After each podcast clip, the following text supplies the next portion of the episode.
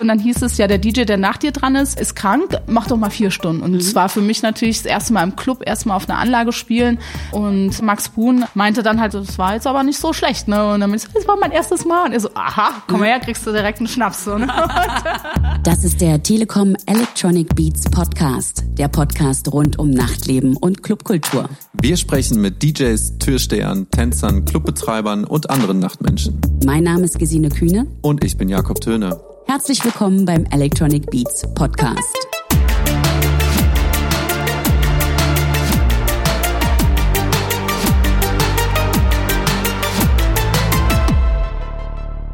Willkommen beim Electronic Beats Podcast. Ich bin Gesine Kühne und unser Gast heute ist eine sehr eindrucksvolle Person. Im Deutschen gibt es ja diese Beschreibung, eierlegende Wollmilchsau. Das ist eine Person, die alles kann und auch alles macht. Also ein Tausendsasser. In unserem Fall gender ich das Ganze aber mal und sage Tausendsasserin. Sinti ist zum Gespräch vorbeigekommen und die ist auch keine Unbekannte im Business. Und das gilt eigentlich auch schon seit Anfang 2000. Denn die gebürtige Berlinerin fing schon in den 90ern mit dem Auflegen an, als sie Teenagerin war und wurde von Vespem dann unter Vertrag genommen. Als Sinti 2009 Mutter wurde, hat sie sich so ein bisschen aus der Szene zurückgezogen, aber zum Glück nicht für immer. Was sie zurückbrachte und wie Cindy mehrere Labels, einen Plattenladen, DJ-Leben und Muttersein alles unter einen Hut bringt, das hört ihr gleich. Vorher möchte ich euch aber noch auf unsere Seite electronicbeats.net hinweisen. Wenn ihr spannende DJ-Geschichten mögt oder auch einfach mal Bock habt auf eine Studiotour in Videoform, dann findet ihr das genau dort. Und natürlich auch diesen Podcast hier. Also electronicbeats.net einfach mal ansurfen und euch durchklicken. Und damit jetzt zum Gespräch mit Cindy.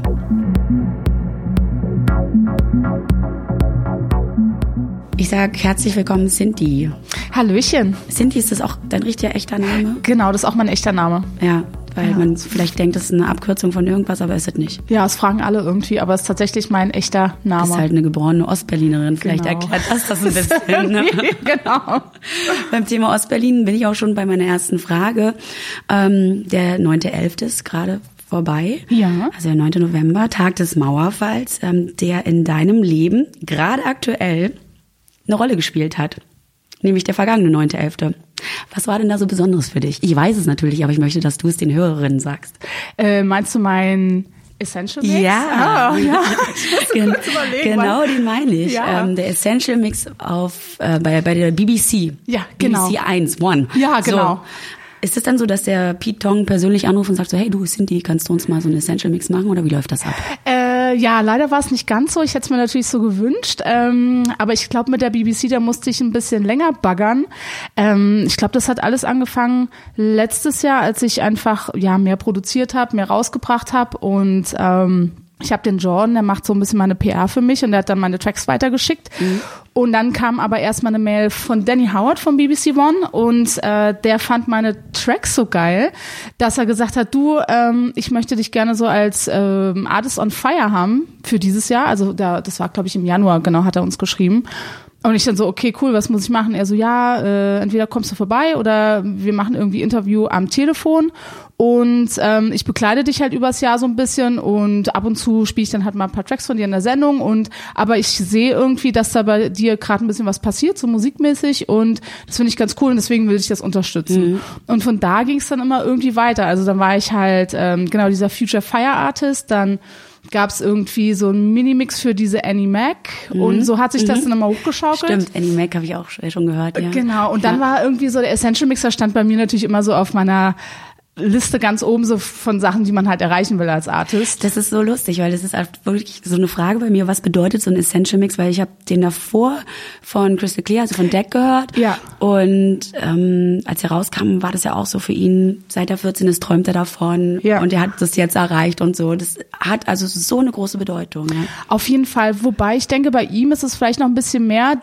dadurch, dass er ja Brite ist, glaube ich, oder also oder ihre. Genau, oder ihre, genau. Ich glaube für die Engländer oder für die Iren ist es noch mal ein größeres Ding, ne? Also für mich war es ja schon mega groß, aber mhm. ich kann mhm. mir vorstellen, wenn du halt dann noch so ein Landsmann bist, irgendwie ja. ist es halt so das Nonplusultra und ähm, nee, also ich habe mich da schon echt mega gefreut und wie es dazu kam, wie gesagt, wir haben da ähm, ich habe da sowieso schon Support bekommen und dann hat der John halt gefragt, so, hey, wie sieht's denn aus für Essential Mix und so, das wäre doch mal super. Und dann hieß es erst, ja, nee, ist noch zu früh. Mhm. Und dann hat John aber eine, also er hat mir die Mail gezeigt, eine mega coole Mail geschrieben, so, nee, es ist nicht zu früh und so, die arbeitet gerade so hart und ist auch alleinerziehend und so und was die macht, das ist echt krass, muss auf jeden Fall supported mhm. werden. Und dann hat der Producer hat dann zurückgeschrieben, so, oh ja, du hast auf jeden Fall recht. Und dann mhm. äh, wurde das irgendwie mit Pitong abgesprochen, er hat auch gemeint, ey, auf jeden Fall voll verdient und cool. so, das machen wir. Und ich so, ja, cool. Sehr geil. Du hast ja aber generell auch eine Verbindung zum Radio. Ne? Wir ja. haben gerade über meinen alten Heimatsender auch gesprochen, über Fritz. Genau. Das Radio vom RBB in Berlin und Brandenburg. Da hast du auch gearbeitet. Stimmt, da hatte ich eine Sendung, ähm, die ist auch erst Night Flight, mhm. später dann Beste Musik im Club. Und da war ich dann zwei Jahre, hätte es auch noch super gerne weitergemacht, aber ich habe dann, ja, musste schweren Herzens, muss ich dann sagen, ich kann es erstmal nicht mehr machen. Schaffst du nicht mehr, oder was? Genau, ich habe es nicht mal ja. geschafft, weil es ist halt schon, ich meine, weißt du ja selber, ne, es ist ja. halt ein mega Commitment. Und auch wenn man, glaube ich, jede, sowieso jeden Tag Musik hört oder sowieso sich immer auf die Gigs vorbereitet oder so, ähm, ich habe halt so meine ganze Freizeit ins Studio gesteckt, also ins Produzieren und so. Und ich habe es dann einfach nicht mehr geschafft und ich hatte dann am Ende so ein bisschen das Gefühl, dass die Qualität dann nicht mehr so gut mhm. ist. Und dann habe ich gesagt, komm, nee, dann gebe ich halt lieber jemandem anderen die Chance, yeah. das halt weiterzumachen. Und weil, ja, ich bin dann auch nicht so ein Freund davon, das dann so hoppla hopp zu machen und dann äh, ist irgendwie, ist es dann nicht so geil und mhm. dann, ja. Ja, wie war denn das so für dich? Weil du bist ja, ähm, kommen wir gleich so ein bisschen auf deine Vergangenheit. Bist du Musikerin, würde ich erstmal so als Überbegriff sagen, mit vielen anderen Baustellen noch. Ja, ich genau. nenne dich im Intro die Eier legende Wollmilchsau. Das genau. die Tausendsasserin, das ist halt alles. Aber wie gesagt, kommen wir gleich drauf. One-Woman-Show. Ja. Hat denn so eine Radioshow auch Auswirkungen? Also ich würde sagen, sowas wie so, also damals war das so, dass es als Karrierebooster gewirkt hat. Ich weiß das von Kolleginnen, die irgendwie eine ja. Radioshow hatten mit so, ja, Clubmusik und die dann auch irgendwie so eine Karriere in der Clubmusik gemacht haben. Hast du das gemerkt, dass, dass du auf einmal so eine andere Präsenz hattest? Ja, auf jeden Fall. Also ich habe viel, viel mehr Anfragen bekommen. Jetzt nicht unbedingt für Gigs, aber halt einfach von so Promo-Agenturen, die mir dann Tracks geschickt haben von irgendwelchen Leuten oder Produzenten oder die gemeint haben, hey, äh, du, der der, der spielt am Wochenende in Berlin, wie sieht's denn aus, willst du nicht ein Interview machen? Und ich muss sagen, das hat schon was gebracht, also so für die Connections und mhm. für die ähm, fürs Netzwerk. Ich muss zu meiner Schande gestehen, ich hätte da wahrscheinlich noch viel, viel mehr Energie reinstecken sollen oder müssen. Und dann denke ich, hätte ich wahrscheinlich noch viel, viel mehr davon gehabt. Aber dadurch, dass ich ja, wie du vorhin schon meintest, ich so eine eierlegende Wollmilchsau bin, ähm, kam bei mir das, glaube ich, eher so durchs Produzieren, dass ich da mhm. so einen Schritt nach vorne mhm. gemacht habe. Und da habe ich mir dann gedacht, okay, irgendwie bringt mich das weiter. Die Sendung ist zwar auch cool und natürlich bringt es mich auch weiter, aber ähm, letztendlich müsste ich da viel, viel mehr Zeit rein investieren, die ich dann auch leider nicht habe. Ja, und letztlich ja. bist du ja Musikerin und keine Moderatorin. Genau, also, ne? das stimmt, ja. ja. auf jeden Fall. Dann kommen wir jetzt doch nochmal auf den 9.11. zurück, aber diesmal 1989. Wo warst du? Äh, zu Hause mit meinen Eltern. Ich In Ostberlin? Genau. Wo bist du groß geworden oder wo hast du gewohnt? Ähm, in ähm, Prenzlauer Berg. Okay. das gute alte Prenzlauer Berg. Genau. Äh, ich komme darauf, weil ich weiß, dass du gebürtige Ostberlinerin bist, aber dann nach dem Mauerfall seid ihr nach Saarbrücken gezogen. Warum das denn? genau, stimmt. Das ist so lustig. Ich sage mal, ich bin in die Nähe von Frankfurt gezogen, bis ein Freund von mir meinte so, äh, Saarbrücken ist doch gar nicht in der Nähe von Frankfurt. ja, ach, ich weiß auch nicht, irgendwie wegen Jobs und irgendwie sind dann auch alle weg und ja, wir sind dann halt auch weggezogen. Wie war denn das für dich? Ähm, das war schon ganz okay. So, ich meine, ich war damals auch noch wahnsinnig jung irgendwie halt, was weiß ich, 13 oder so, ne? Genau, und da, ähm, ja, ich glaube, das war halt einfach aus, wie sagt man, ökonomischen Gründen und mm, so weiter. Okay. Und ähm, genau, dann da meine Eltern gearbeitet und ja, das war schon ganz okay, ne? Aber natürlich hat man halt einen anderen Dialekt, sag ich mal, oder einen anderen mhm. Akzent und so. Das hat schon ein bisschen gedauert, bis man sich da so ein bisschen akklimatisiert und so. Aber ja, letztendlich, äh, glaube ich, hat's mich jetzt auch stärker gemacht, so halt mhm. mit neuen Leuten dann irgendwie mhm. umzugehen und so. War das vielleicht auch so ein bisschen dein Glück? Ich glaube, du kannst das nicht vergleichen, weil du ja dein Leben in Ostberlin nicht nochmal leben konntest in dem Alter. Ja. Ähm, oder dann im Vereinigten Berlin. Ja. Weil du hast ja dann als Teenagerin schon recht jung so den Job im Plattenladen bekommen. Ja. So, also das, vielleicht ja. war das Lag das auch an, an dem Ort, weil da nichts anderes war oder so? Ja, ich glaube irgendwie, also so mittlerweile, so mit dem Alter denke ich halt, dass alles irgendwie miteinander zusammenhängt und dass schon ähm, alles so irgendwie seinen Sinn hat. Also egal manche Sachen vielleicht extrem schlecht sind oder mhm. manche Sachen natürlich extrem gut sind. Aber ich, ja, ich habe immer schon irgendwie Musik geliebt. Meine Eltern haben auch immer Platten irgendwie gesammelt und so. Und von daher war das für mich eigentlich äh, der Gang zum Plattenladen dann irgendwie später war dann eigentlich so der nächste logische Schritt. Und da war ich dann zwei drei Mal, da war ich glaube ich dann echt auch erst 16 oder so ne? Und die ähm, hatten dann jemanden gesucht, der am Wochenende so ein bisschen mithilft. Und mhm. die dachten natürlich, ich bin ein bisschen älter, weil ich immer schon sehr groß war so. Mhm. und dann haben die mich halt gefragt. Und ich so ja warum nicht? Und äh, ich bin dann in Platten, also in Vinyl damals irgendwie noch ähm, bezahlt worden. Und ja, das ist natürlich jetzt wahnsinnig gut, weil ich habe eine wahnsinnig große Plattensammlung und aus der ich halt immer noch so schöpfen kann, wenn mhm. ich auflege. Ja.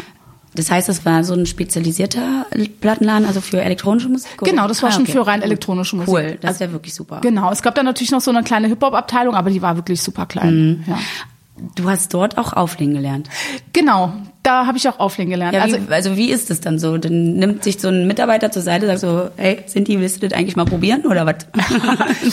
nee, es war ein bisschen anders. Und zwar, ich habe natürlich zu Hause ein bisschen aufgelegt, weil ich hatte damals, also mein erster Freund oder der zweite oder so war das, der war so Bedroom-DJ und er hat mir das natürlich gezeigt und ich dann so, das ist ja wahnsinnig cool, jetzt kann ich eigentlich quasi alle Platten, die ich zu Hause auf Kassette aufnehme und die ich halt nicht mixe und mich das immer genervt hat, dass da so ein, so ein Platz dazwischen war. Jetzt mhm. kann ich das ja theoretisch auch mixen, wenn ich es dann könnte. Mhm. Und dann äh, hat er mir das gezeigt und ich fand das wahnsinnig spannend und äh, dann habe ich im Laden angefangen und da waren natürlich nur so ältere Jungs, die waren, oh Gott, für mich war das damals so wahnsinnig alt, die waren halt so 27 oder so 28 und ich war halt 16, das war halt so, Gott, sind steinalt.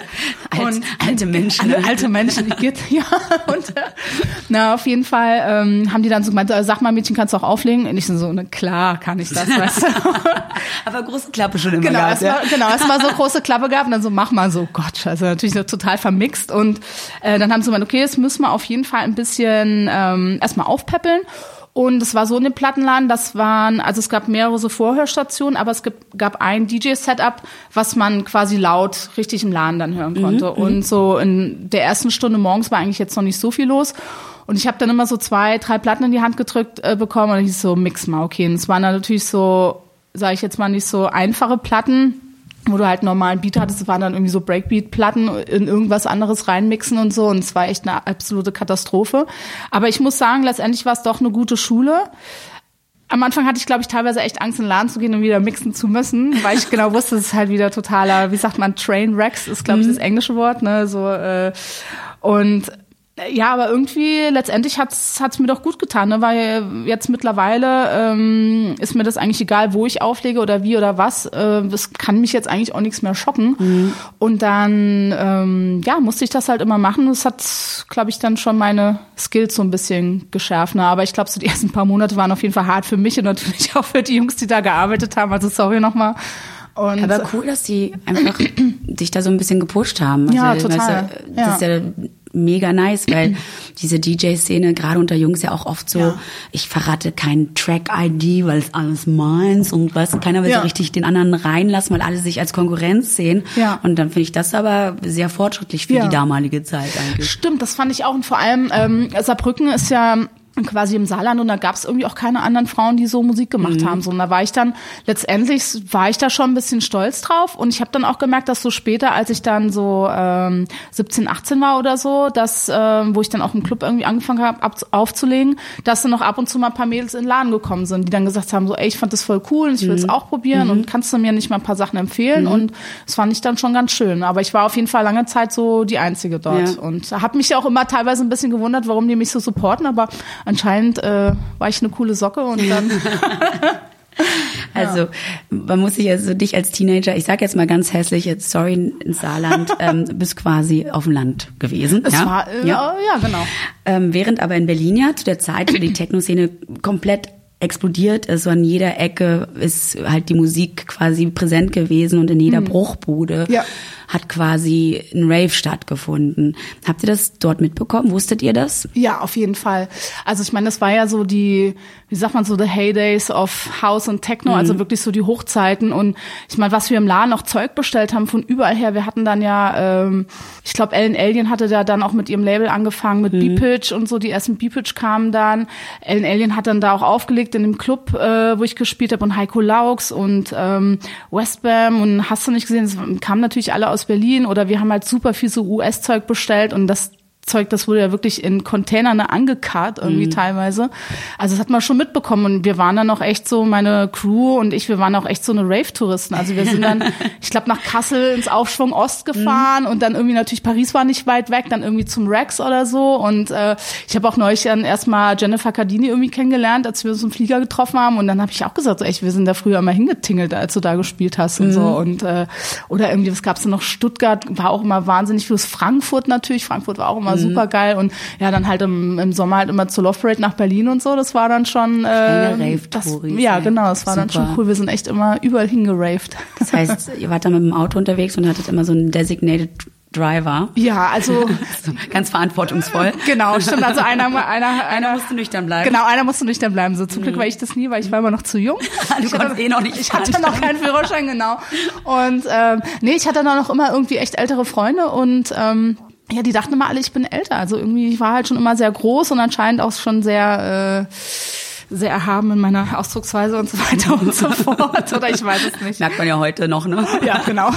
Und, äh, ja, und auf jeden Fall haben die mich dann immer mitgeschleppt und das war immer ganz lustig. Und äh, ja, ich meine, klar, nach Berlin, dann gab's ja dieses, wie ist denn das nochmal, dieses schöne Wochenendticket, wo du dann so 30 Stunden nach Berlin getuckert bist und warst dann drei Stunden feiern und musstest dann wieder zurückfahren. Nice. Mon montags war halt wieder Schule und so und das war, das war auf jeden Fall. Deine Eltern haben das einfach so durchgehen lassen, ja? Ähm, ja.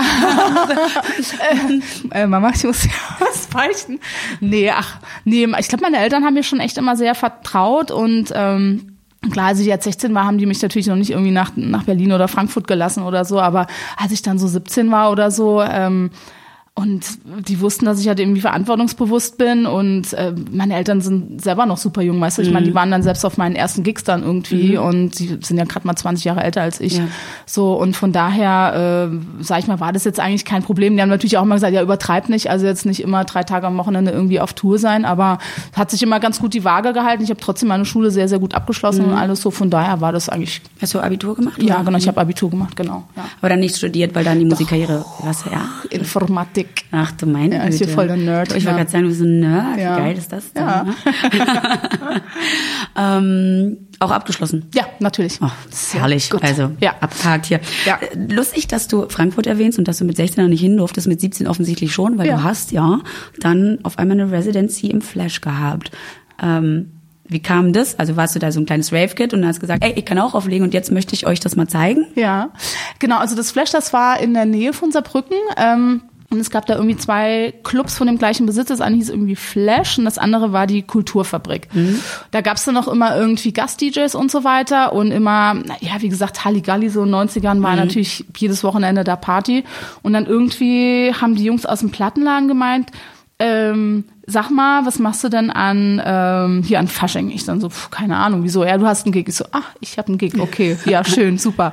Und da war ich, glaube ich, doch, ich glaube, da war ich gerade mal 17 ja. oder so, ne? Irgendwie sowas. Ja, weil, ja. also wenn ich richtig informiert bin, bist du ja aufgeflogen, weil du noch nicht 18 warst und genau, dann, dann kurz dann, eine Weile nicht spielen durftest, ja, bis stimmt, du wieder 18, also bis du dann 18 bist. Ja, das hat ja keiner gefragt irgendwie. Ne? Die haben halt, haben halt irgendwie mal alle meine, meine, meine beste Freundin gesehen, die war halt zwei Jahre älter mhm. als ich, die war dann irgendwie schon 19 und dann mir gedacht, ach, wenn die Kleine, wenn die irgendwie 19 ist, dann ist die Große bestimmt schon 20, ne? mhm. ne? Und ich war dann aber halt erst 17 und ähm, das war ganz lustig. Ne, auf jeden Fall hatte ich dann da den Gig. Ähm, Oh Gott, das war aber auch so ein Nachmittagsding. Das ging, glaube ich, so 16 Uhr los und ich sollte dann 16 bis 18 Uhr spielen oder war es 18 bis 20 Uhr? Ich weiß jetzt nicht mehr genau. Auf jeden Fall irgendwie sowas in dem Dreh. Und nach mir sollte dann noch mal jemand spielen und danach war dann Mark Spoon irgendwie an der mhm. Reihe. Und mhm. natürlich, Mark Spoon war ja damals so ein Frankfurter Koloss irgendwie mhm. oder so. Und war, natürlich, wie die Frankfurter halt immer so sind, immer so leicht unfro unfreundlich, darf ich das hier sagen? Gott, nee, Natürlich. Ich Shitstorm, die Frankfurter sind alle unfreundlich. alles sagen.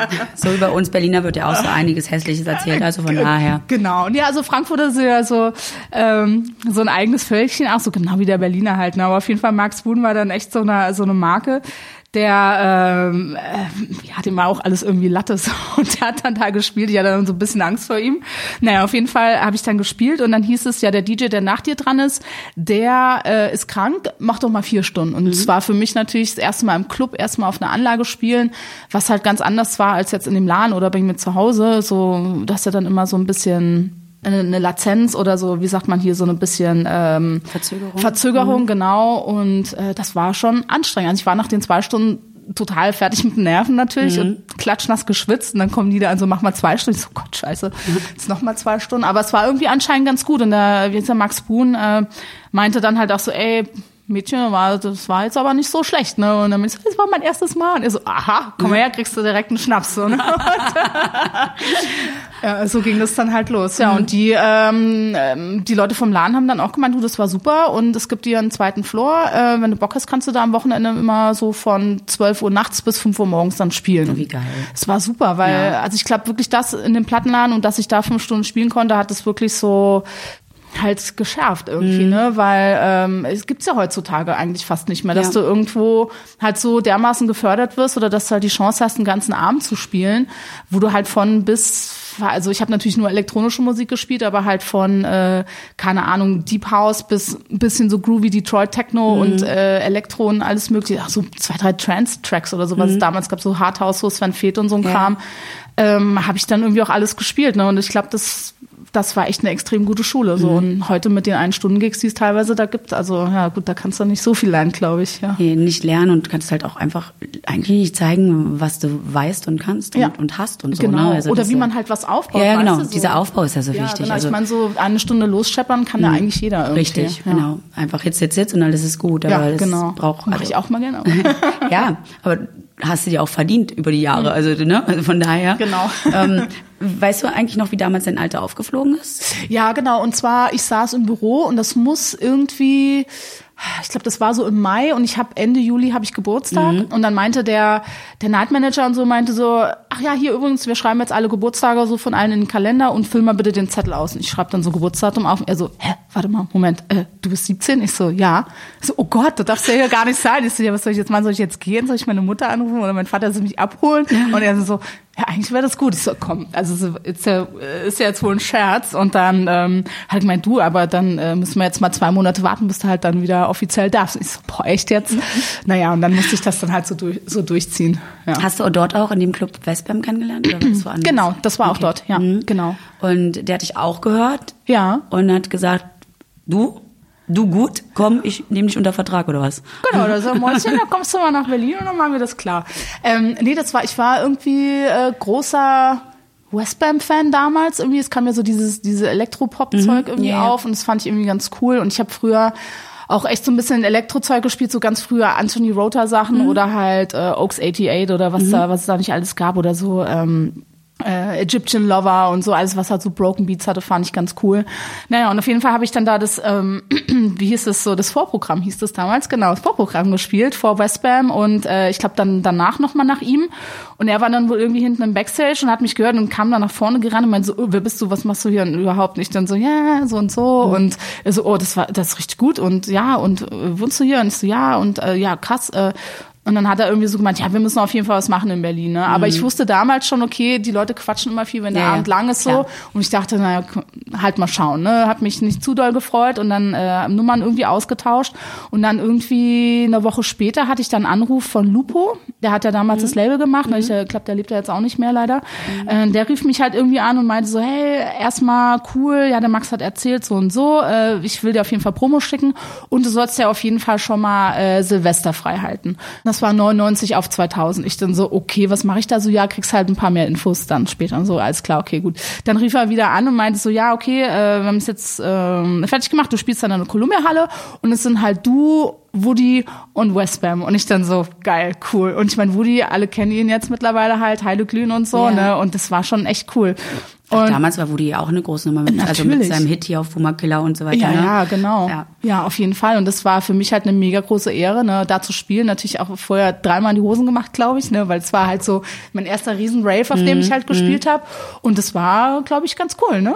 Cool. Und dann, so eine schöne Electric Kingdom Nacht war das, oder? Ja, genau. Oder ich glaube, es hieß noch nicht mehr Electric Kingdom. Es hieß einfach, äh, ich glaube, es war irgendwie so New Year's Eve hm. mit Westbam oder okay. sowas, ne? Genau. Und Woody war dann noch dabei. Und ich halt, ja, und das war cool. Und von da an ging es dann halt irgendwie los, ja, produzierst du auch? Und ich habe damals dann erstmal so ein bisschen angefangen und so. Und also hattest du das schon alleine angefangen oder war das so so dann auf einmal das Interesse geweckt?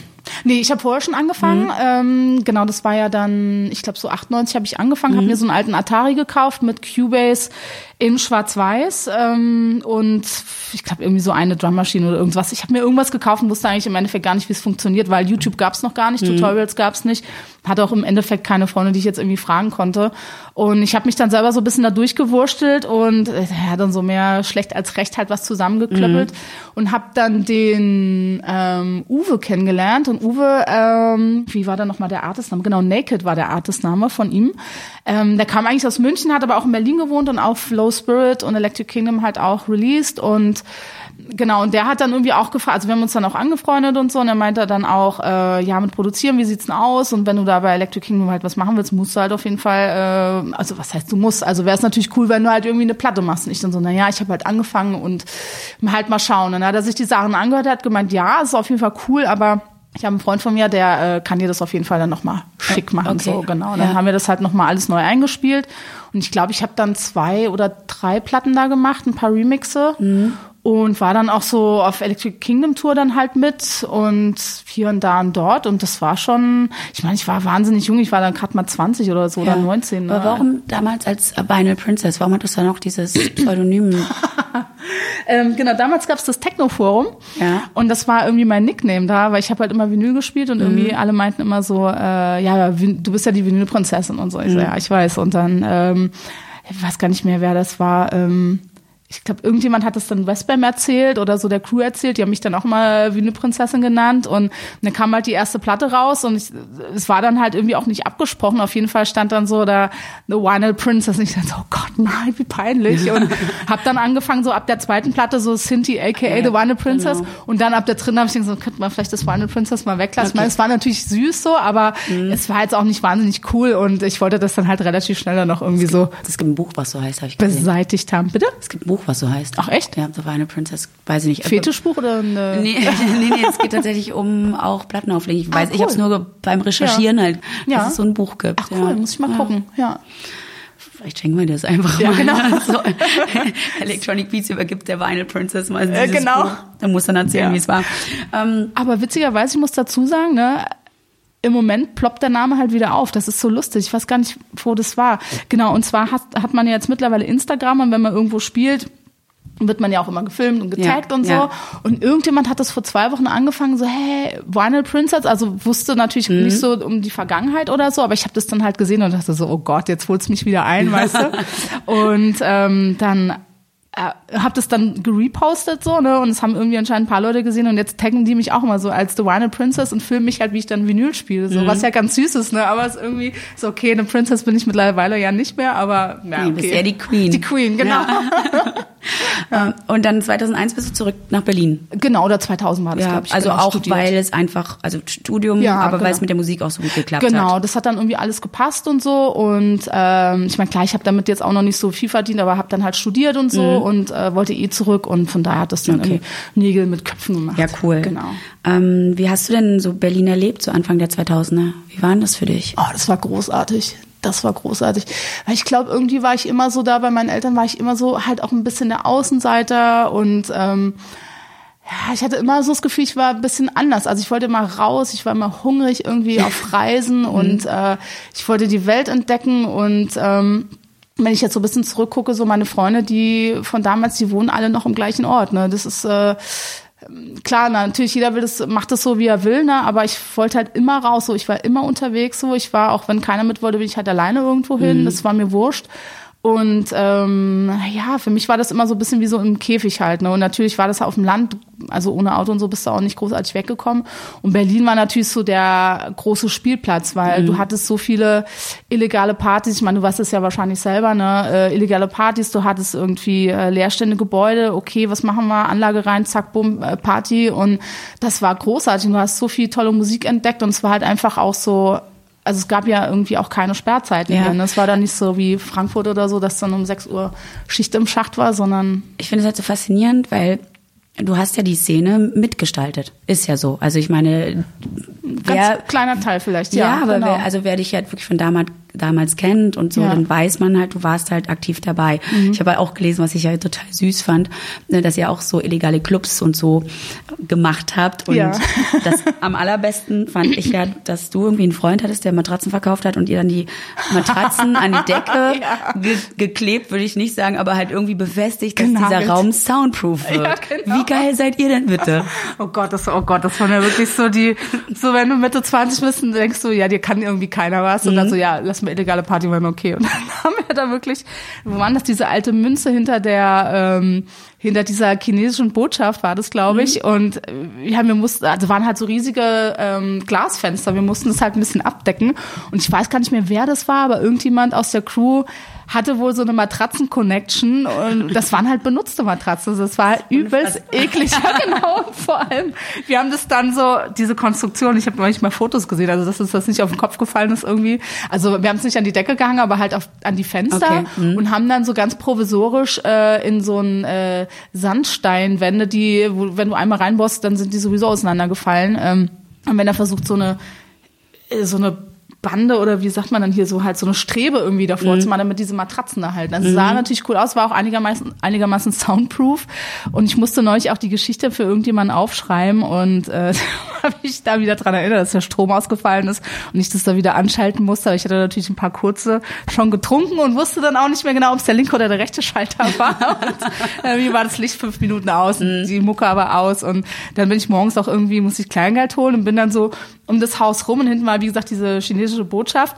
Und da gab's aber von dem Haus, was wir halt hatten, da gab's so ein, äh, ich weiß nicht, so eine Garage oder so, und da kam halt der ganze Sound raus. Und es war unglaublich laut, es hat unglaublich gescheppert irgendwie da vorne. Und da sind auch immer Polizeibeamte, die da halt stehen und die dann so, ja, weißt du, äh, Entschuldigung, wissen Sie, wo der Sound herkommt? Ich so, hä, was, welcher Sound? So bin ich total blöd. Ich höre nichts. Ich höre nichts. genau, ich bin, und die haben mich dann so komisch angeguckt, so, ah, okay, alles klar. So, und bin dann schnell weiter natürlich. Und bin als ich zurück bin, habe ich dann halt einen anderen Weg genommen. Ne? Aber ich meine, letztendlich hat es auch damals keinen interessiert. Es war da, ja, ist halt Mucke gut, wird halt wieder irgendwann ausgestellt, was soll's.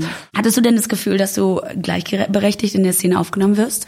Weil es ja so wirklich so eine Männerdomäne ist. Ne? Genau, es ist eine wahnsinnige Männer- Männerdomäne, aber ich glaube, es ist vielleicht auch ein bisschen, äh, also um erstmal deine Frage zu beantworten, ja, ich glaube, ich war immer gleichberechtigt.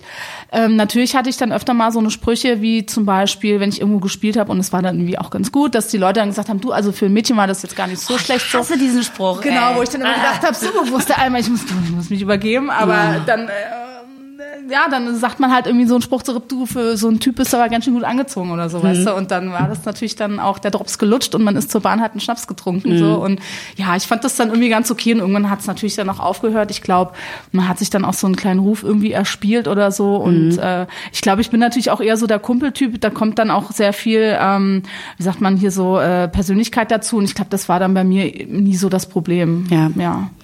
War es dann, ja, weiß ich nicht, so der Kumpel, den die Jungs gerne hatten, aber Ja. halt im, im, im Frauenkörper drin. Ja, So. genau, so, ja, ich war halt der Kumpel und so und ähm, keine Ahnung, mit mir konnte man halt irgendwie auch Platten kaufen gehen. Ich wusste halt irgendwie auch einiges und es war irgendwie cool. Also ich war da nicht so, ah, ich kann jetzt nicht auflegen, weil das jetzt das nicht und das nicht. Und klar, wenn halt der Plattenspieler gebrummt hat, dann hast du irgendwie Toastscheiben unten drunter gelegt. Also ich konnte, wusste mir dann auch zu helfen. Und ich Ja. glaube, das hat mich dann auch so sympathisch gemacht, Ja. dass ich da nicht jedes Mal gleich ausgeflippt bin oder so. Und ähm, ja, deswegen glaube ich, konnte man da mit mir ganz, ganz gut abhängen. Ja, und Ja. 2009 bist du Mama geworden. Genau. Ich nehme an, das war toll und ist auch toll immer noch, weil Ja. du eine echt sweet aussehende Tochter hast. Ja. Und wenn die nur halb so halb so viel ist wie du, dann ist das bestimmt lustig bei euch zu Hause. Ähm, aber es hat dich doch garantiert auch so ein bisschen aus der Bahn geworfen, weil mit Baby lässt sich ja re relativ schlecht auflegen. Das stimmt allerdings. Es war, also ich wollte immer Kinder haben, also ich wollte generell immer Kinder haben und auch gerne, bevor ich 30 werde. Ich habe es dann mit 29,5 dann noch geschafft. Und ähm, ich sage jetzt mal, es war nicht geplant, nicht direkt geplant, aber ähm, so, ich, ich wollte das auf jeden Fall auch immer und äh, ich hatte auch einen guten Job, so ich hatte jetzt auch irgendwie nicht Schiss oder so, ne? Und ich wusste aber, okay, halt erstmal danach gucken, wie es dann ist mit dem Auflegen und mit Babysittern und so weiter. Und ich habe dann aber auch erstmal alles auf mich zukommen lassen. Das heißt, du hast ähm, in einem quasi echten Tagesjob dann Ja, gearbeitet. Okay. genau. Oder hast du immer die ganze Zeit nebenbei äh, Genau, ich habe immer Musik gemacht nebenher, aber es war für mich eigentlich immer so ein Hobby und ich Okay. wollte immer unabhängig bleiben. Also ich wollte jetzt nie sagen, okay, ich muss jetzt irgendwelchen Leuten auf die Nerven gehen und sagen, hey, ich muss unbedingt spielen, damit ich meine Miete zahlen kann. Also ich habe immer, ich habe ja äh, Informatik studiert, habe da auch immer gut verdient und gut gearbeitet und so und das, was ich halt als DJ nebenher hatte, war halt Taschengeld und es war halt einfach Spaß, so wie andere Leute halt äh, stricken oder halt zum Sport gehen oder so. Genau und ähm, auf jeden Fall äh, ja, hatte ich da halt einen Job und es war auch irgendwie alles cool. Und mein Kind ist zum Glück, also echt extrem cool, muss ich sagen. Und die hat nach drei Monaten auch schon direkt durchgepennt, so fünf, sechs Stunden. Und dann hatte ich halt, ein Freund von mir hat gemeint, so, hey, wie sieht's denn aus? Und hättest du nicht mal Bock? Und ich so, ja, könntest du ja mal probieren, ne? Die schläft ja jetzt durch und so, halt mal schauen. Und da war ich auch das erste Mal wieder im Club und das war total komisch, weil, ja, ich habe halt nichts getrunken, ich habe ja halt noch gestillt, ne? Und irgendwie war das so, es war irgendwie total schräg, aber es hat natürlich Spaß gemacht. Und ich habe gemerkt, okay, ich bin nach Hause gekommen und ich war wahnsinnig glücklich, weil ich irgendwie, ich habe mich gut gefühlt so und ich habe das dann auch glaube ich, irgendwie an mein Kind weitergegeben. Und meine Mutter hat immer gesagt, so, äh, wenn's, wenn die Mutti happy ist, dann ist das Kind auch happy. Und Ja. äh, so habe ich das dann auch versucht weiterzumachen. Und ähm, na klar, später wurde es dann halt ein bisschen anstrengend, als ich mich dann halt von meinem Mann getrennt habe und der halt wirklich so gar nicht supportet hat. Und ja, meine Mutter ist dann auch leider gestorben und das war dann halt echt so, es war halt alles im gleichen Jahr. Das war dann so, wo ich dann dachte so, boah, ey, also Aber eigentlich war das ja ein gutes Jahr. Was war ja dieses Boiler Room Set, Ja. wo du auf einmal so einen Aufwind bekommen hast, weil das Genau. auf einmal so eine Wichtigkeit Ja. bekommen hat, ne? Dieses YouTube Boiler Room und so weiter. Genau, also Ja. das war für mich so, gefühlsmäßig war es echt ein extremes Achterbahnjahr. Also ich habe auch meinen Job irgendwie aufgegeben dann. Äh, dann, wie gesagt, hat es mit meinem Mann nicht mehr geklappt. Dann war das mit meiner Mutter, die dann echt so, äh, wie sagt man, out of the blue halt gestorben ist. War noch wahnsinnig jung, irgendwie 53 leider erst. Und was uns dann echt alle so komplett aus der Bahn geworfen hat. Und ich wusste dann nicht so, Gott, was mache ich jetzt? Und irgendwie habe ich dann ein paar Monate später äh, die Einladung zum Boiler Room bekommen, habe mich dann irgendwie gefreut und habe dann irgendwie aber auch gedacht, so Gott, was, wenn es jetzt halt ein bisschen mehr Fahrt wieder aufnimmt und eigentlich hatte ich auch schon überlegt, ob ich vielleicht gar nicht mehr auflege oder nur Mutter bin oder so. Ähm, ja, es war irgendwie kam halt echt total viel zusammen ne? und dann äh, war ich auch echt teilweise so kurz davor, wo ich gedacht habe, so ich kann das einfach nicht mehr so, es ist einfach zu viel und mit Babysitter organisieren und die Leute sind so unzuverlässig und vor allem mein Ex dann auch und ich kann das einfach nicht mehr, es kotzt mich alles an. Also so war das tatsächlich so, ne? Aber du hattest ja zwei Jahre vorher, hattest ja ein Label gegründet. Also Ja. war, hattest das dich so ein bisschen bei der Stange gehalten, dass du dachtest, okay, ich gebe jetzt doch nicht auf, ich mache da irgendwie weiter. Mhm. Ja, also ich glaube, ich hatte so mehrere Stationen des Aufgeben Wollens. Ähm, genau, ich glaube so 2009, 2010, als ich meine Tochter hatte, wo ich dann überlegt habe, okay, ich bin jetzt an einem Punkt, entweder muss ich nochmal total viel investieren in meine Karriere oder in mein Musikerdasein oder ich lasse es halt einfach auslaufen. Und dann habe ich halt die Jungs vom Label kennengelernt und da hatte ich dann wieder Bock, weil wir, die waren halt irgendwie, ich glaube, so sieben, acht Jahre jünger als ich und die waren halt noch so, also ich habe immer sehr viel von mir selber da in denen gesehen. Die haben halt so, ähm, die waren halt fresh, also frisch irgendwie hungrig so nach der Mucke, die sind auch gerade so in dieses Hauszeug da erst reingerutscht irgendwie vom Hip-Hop und so und es war für mich so wahnsinnig inspirierend, das halt zu sehen. Ich habe halt sehr viel von mir da drin gesehen, ne? Und dann haben wir halt das Label gegründet oder ich hatte halt die Idee dazu und dann haben wir das gemacht und da habe ich dann irgendwie gemerkt so geil, nee, ich glaube, ich gebe ich mache noch ein bisschen weiter Ja. so, ne? Vielleicht mal ein, zwei Jahre Aber es ist so schön, oder? Wenn dann wirklich so quasi die Jungen jetzt in Anführungsstrichen einen dann noch mal so ein bisschen befeuern, weil Ja. also ich auch gerade persönlich sowas ähnliches durchmache und, Ja. und diese Musik auf einmal wieder so wichtig ist, Ja. dass es halt total geil ist, dass man das nicht Ja. einfach so weg genau. lässt. Ne? Ja, und ich habe auch gedacht, ich mache das, ich mache es halt länger in meinem Leben, als dass ich es nicht mache. Mhm. So und ich habe gedacht, so, ey, ich habe hier 10.000 Platten stehen und alles, so, ich werde das jetzt nicht einfach Mhm. wegwerfen so. Und es war ja immer noch da, ne? Leute waren ja immer noch so interessiert, mich halt zu buchen und so. Und dann habe ich auch wieder angefangen. Tracks zu machen, so die waren natürlich am Anfang nicht so gut, wie sie jetzt mittlerweile wieder sind, ne? aber klar, es irgendwie hat man eine Steigerung dann auch gesehen, es hat Spaß gemacht und äh, wir haben wahnsinnig viel äh, gutes Feedback bekommen und ähm, ja, das hat echt Spaß gemacht. Da habe ich gemerkt, okay, nee, das, es gibt wieder was, wo es sich halt lohnt, auch mal äh, halt wieder Arbeit rein zu investieren.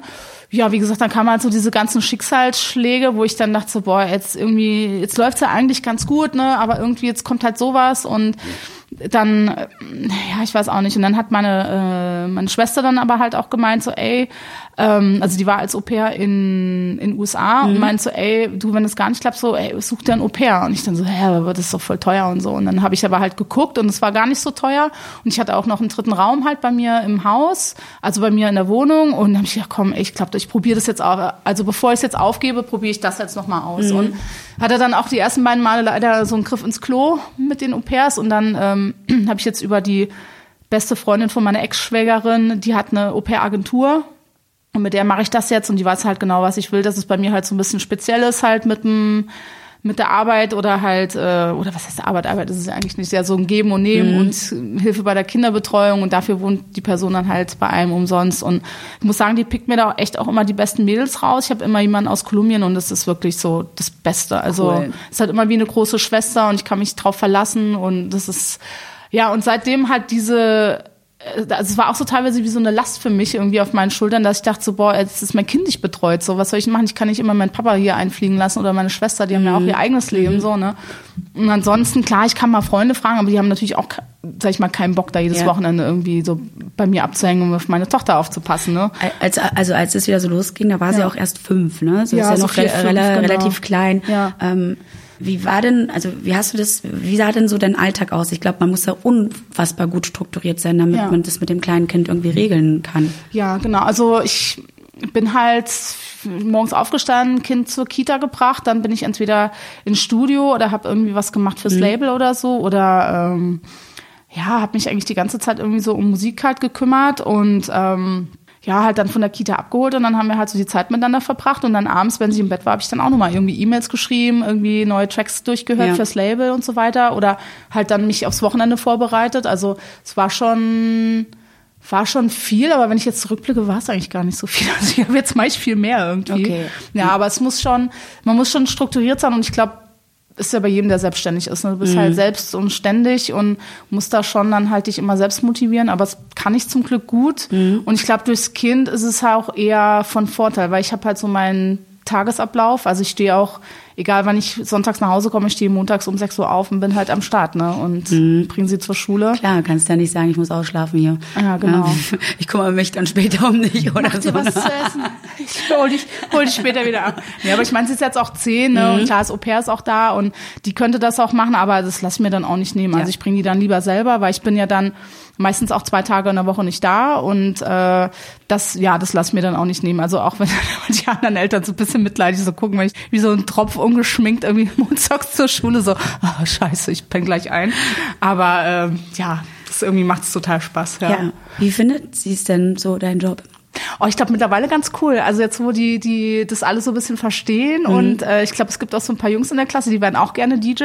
Mhm. Ähm, ich glaube, jetzt mittlerweile findet sie das ganz cool, aber so vor ein paar Jahren war das noch so, ach ja, Mutti, du bist ja so langweilig. Und ich so, was? Ich bin ja wohl die coolste Mutti in der ganzen Klasse, hallo? Und dann meinte sie so auch so, ja, du bist ja noch nicht mal auf YouTube, ne? Weil YouTube ist ja so das Ja, Ding ja, jetzt ja, mittlerweile. Und ich dann so, Moment, hab dann so Boiler Room. Genau, so Boiler Room. Und sie so, du hast 500.000 Klicks. Oh mein Gott, wie cool bist du denn? Und seitdem bin ich halt so echt so die, voll die coole Mutter. Und es ist so lustig, weil ich sie dann, also jetzt mittlerweile kommt sie alleine nach Hause, weil es, ich bin ja auch ein bisschen peinlich, ne? Und, und aber früher, wenn ich sie dann abgeholt habe, da hast du dann schon mal so die anderen Kinder so tuscheln gehört, so. Da war ein, ein Junge aus ihrer Klasse, hat dann zu, zu seinem Vater gemeint so, hey, das ist die Mutter von Marlene und die ist total cool, weil die ist auf YouTube und so. Und dann der, der Vater so, wow, cool, ja, das ist ja echt geil. Und das war irgendwie so lustig. Wie witzig. Ja. Du nimmst sie ja manchmal mit auf Tour. Ja. Ja, sie war beim ADE mit dabei. Genau, beim ADE. Wie macht ihr das denn so? Weil, also ich meine, du legst ja nachts auf und bleibst dann alleine im Bett oder ist da auch der, der die Au pair dabei, die Au pair dabei? Ja, Oder- äh, nee, Au pair ist nicht dabei. Ähm, ich habe das mit meiner Tochter abgesprochen so. Äh, also sie hat da null Problem damit, im Hotel zu bleiben. Sie hat auch ein Telefon, sie kann mich jederzeit erreichen. das heißt, da steht keine Nanny auf dem Rider. Nee, da steht keine Nanny auf dem Rider. Nee. Und das, also ja, das Ding ist natürlich auch, ich bin jetzt noch nicht so eine ultra große Nummer, dass ich da mein ganzes Gefolge mal mitnehmen könnte. Vielleicht kommt das ja irgendwann mal. Nee, aber. Das wäre aber geil. Ja, so Auf geil. Ne? Rider zu stehen, so. Ich brauche ein Kindermädchen. Genau, ich brauche einen Föhn und eine Nanny. das steht dann bei mir drauf. Und äh, nee, das zum Glück nicht, aber die ist halt echt total, äh, ja, ich glaube, ich habe die auch echt ganz cool erzogen, so dass die wirklich mir halt 100% vertraut Mhm. und dass da auch alles cool ist und im Hotel ist auch sicher so, die wissen dann Ja. auch, okay, die ist halt da, ne? Ja. Und wenn was ist, so dann ruft sie mich halt an oder sie schreibt mir Okay, oder das, so. das, die Stunden ist sie dann alleine, eventuell schläft sie eh schon. Ja, die pennt dann auch. Also Ja. ich habe natürlich auch mal gefragt, so aus Spaß, ja, kommst du mit zum Club, komm, wir gehen ein bisschen tanzen. Sie so, hä, was soll ich denn, das ist total langweilig. Und ich guck dann halt lieber Comics, ne? Und das Witzige ist auch so, ähm, also zu Hause haben wir eher selten mal Fanta, ne? Und da in der Minibar gibt's ja dann Fanta. Wenn ich dann komme, so immer, statt dem Cognac sind dann immer so die zwei Fanta-Flaschen halt geleert, weißt du? sie ist auf Zucker. Ja, genau. Und auch so, die, so eine leere Chips-Tüte liegt dann und so, okay, alles klar. Kleine, pa kleine Partymaus, weißt du? richtig gegeben, Ja, ja. richtig gegeben, ja. Richtig krachen lassen. Ähm, das, also okay, dann hat sie halt so diese zwei Stunden im Hotel alleine Ja. und das ist ja überschaubar. Ja. Ähm, du hast erzählt, dass sie dann zwei Tage in der Woche alleine ist, wenn du unterwegs Ja, bist. oder halt mit dem Au-pair dann, ne? Ja. Genau, ja. Ähm, ja, ich muss sagen, wir waren jetzt in, in den Herbstferien. Ähm, war ich, wie gesagt, auf dem ADE, das ging dann schon mittwochs los. Mhm. Danach war ich irgendwie in Frankfurt und dann habe ich noch mal in der Nähe von Paris gespielt. Genau, und sie hatte Geburtstag und sie wollte halt unbedingt ins Disneyland. Und ich dann so, okay, komm, dann fliegen wir halt nach Paris und von da ist es super easy mit dem Zug nach, äh, nach Amsterdam. Mhm. Von da kannst du auch wieder nach Frankfurt mit dem Zug und dann wieder nach Paris mit dem Zug. Mhm. Und dann habe ich gesagt, komm, du, dann äh, kann eh umsonst mit dem Zug mitfahren, dann ist das super cool, dann kommst du Ja. jetzt einfach mal mit und so. So, ja, geil. Und ich muss aber sagen, sonntags, als wir zu Hause waren, so hat sie dann auch zu mir gemeint, so, Mama, das ist ja voll anstrengend, ey. Und sie hat noch nicht mal aufgelegt, weißt du, das nicht so, dass sie da irgendwo, ich war auf dem ADE natürlich mega busy, bin von A nach B gerannt die ganze Zeit. Und sie dann so, oh, ist ja voll anstrengend, so, ich glaube, ich komme jetzt erstmal nicht mehr mit und so. Das fand sie dann echt ein bisschen Aber anstrengend. du hast sie auch schon weiter weg mitgenommen, ne? Genau, sie war in Osaka, war sie mal mit auf so einem Festival. Und jetzt äh, nächstes Jahr in den Osterferien spiele ich nochmal auf Bali. Also da war sie auch. Und da sind wir jetzt gerade noch am am gucken. Dann werde ich wahrscheinlich auch in Australien und Neuseeland halt spielen. Und äh, ja, dann nehme ich sie dann auch Ja, mit. aber also. du achtest schon darauf, dass es dann in den Ferien ist, wenn du sie mitnimmst. Nicht Genau. außerhalb der Schule, also nicht äh, während der Schulzeit. Nee, so. nee, nee. Also ich glaube, das Ja. würde ich auch gar nicht durchkriegen. Also Okay. ich glaube, jetzt für die nächsten Ferien oder so muss ich sie wahrscheinlich mal zwei Tage Mhm. rausnehmen. Aber ich glaube, das ist okay. Also sie ist echt super smart auch in der Schule und natürlich keinen Bock, ne? Aber halt, äh, ja, ist schon ein schlaues Mädchen auf jeden Fall. Ja. Ähm, bekommst du denn generell auch so Unterstützung, also was jetzt so das Alleinerziehenden-Dasein von angeht von Freunden oder sogar DJ-Kolleginnen? Also tauscht ihr euch da aus? Also gibt es noch andere Frauen in deinem Business, die Kinder haben, irgendwie Ja. genauso busy sind und das irgendwie schaukeln müssen, das Ding? Also nicht so viele. Ähm, ich habe mich allerdings jetzt letzte Woche gerade mit Lafleur getroffen zum, zum äh, Frühstück und so. Und da quatschen wir auch immer viel. Die Tochter ist auch noch ein bisschen jünger. Ähm, ich weiß gar nicht, wie alt. Äh, ja, also noch nicht in der Schule auf jeden Fall. Ja, wir quatschen da schon viel drüber, ne, weil es natürlich auch immer so ein bisschen, manchmal bricht es einem natürlich auch das Herz, wenn man halt, also gerade ich habe mit meiner Tochter eine echt gute Beziehung, wir sind halt ein wahnsinnig gutes Team. Und dann, wenn ich halt freitags weg muss oder so, ist es dann schon manchmal so, oh, ich will eigentlich gar nicht, dass du gehst. Und ich dann so, ja, ich würde dich auch gerne mitnehmen, aber halt dann ist die Flugroute manchmal blöd oder ist einfach zu teuer. Und dann so, oh, nein. Ja, und es ist halt schon, äh, ist dann schon manchmal anstrengend. Und ich mm, weiß nicht so, weiß nicht, ob es Lafleur war oder irgendwie eine andere Freundin von mir, die meinte so, boah, ist eigentlich krass. Also ich habe in meinem Freundeskreis sehr viel, sehr viele Alleinerziehende, die dann aber auch echt alle so eigene Firmen rocken und sonst was und äh, oder in Führungspositionen sind. Und ich glaube, irgendeine Freundin hat mal zu mir gemeint, so, ey, also sind wir eigentlich Rahmenmütter, weil wir halt äh, dann irgendwie auf Geschäftsreise sind oder so oder oder keine Ahnung. Und ich habe dann oder sie hat das dann auch speziell so auf meinen Job dann irgendwie übertragen. Da habe ich dann auch gesagt du ganz ehrlich wenn ich jetzt kein DJ wäre dann hätte ich wahrscheinlich meine eigene Softwarefirma und dann müsste ich halt unter der Woche irgendwie zum äh, zum was weiß ich zum Business Meeting irgendwo hin nach Köln oder München oder vielleicht auch weiter weg weißt du? Und das ist eigentlich im Endeffekt ist es wurscht. Und so ist es cool. Ich bin halt unter der Woche da und kann halt viel mit meiner Tochter machen. Ich kann sie auch mitnehmen und ich versuche das auch so die Balance zu halten. Ja. Und das ist schon cool. Und dann habe ich aber auch gedacht, so das ist witzig irgendwie, weil es würde, einen Mann würde das niemand fragen, ne? so, nicht. was ist denn mit Natürlich meinem nicht. Ex so? Da Ja. fragt auch keiner, was mit dem ist, ne? Nee. So ist halt, Nee. ja.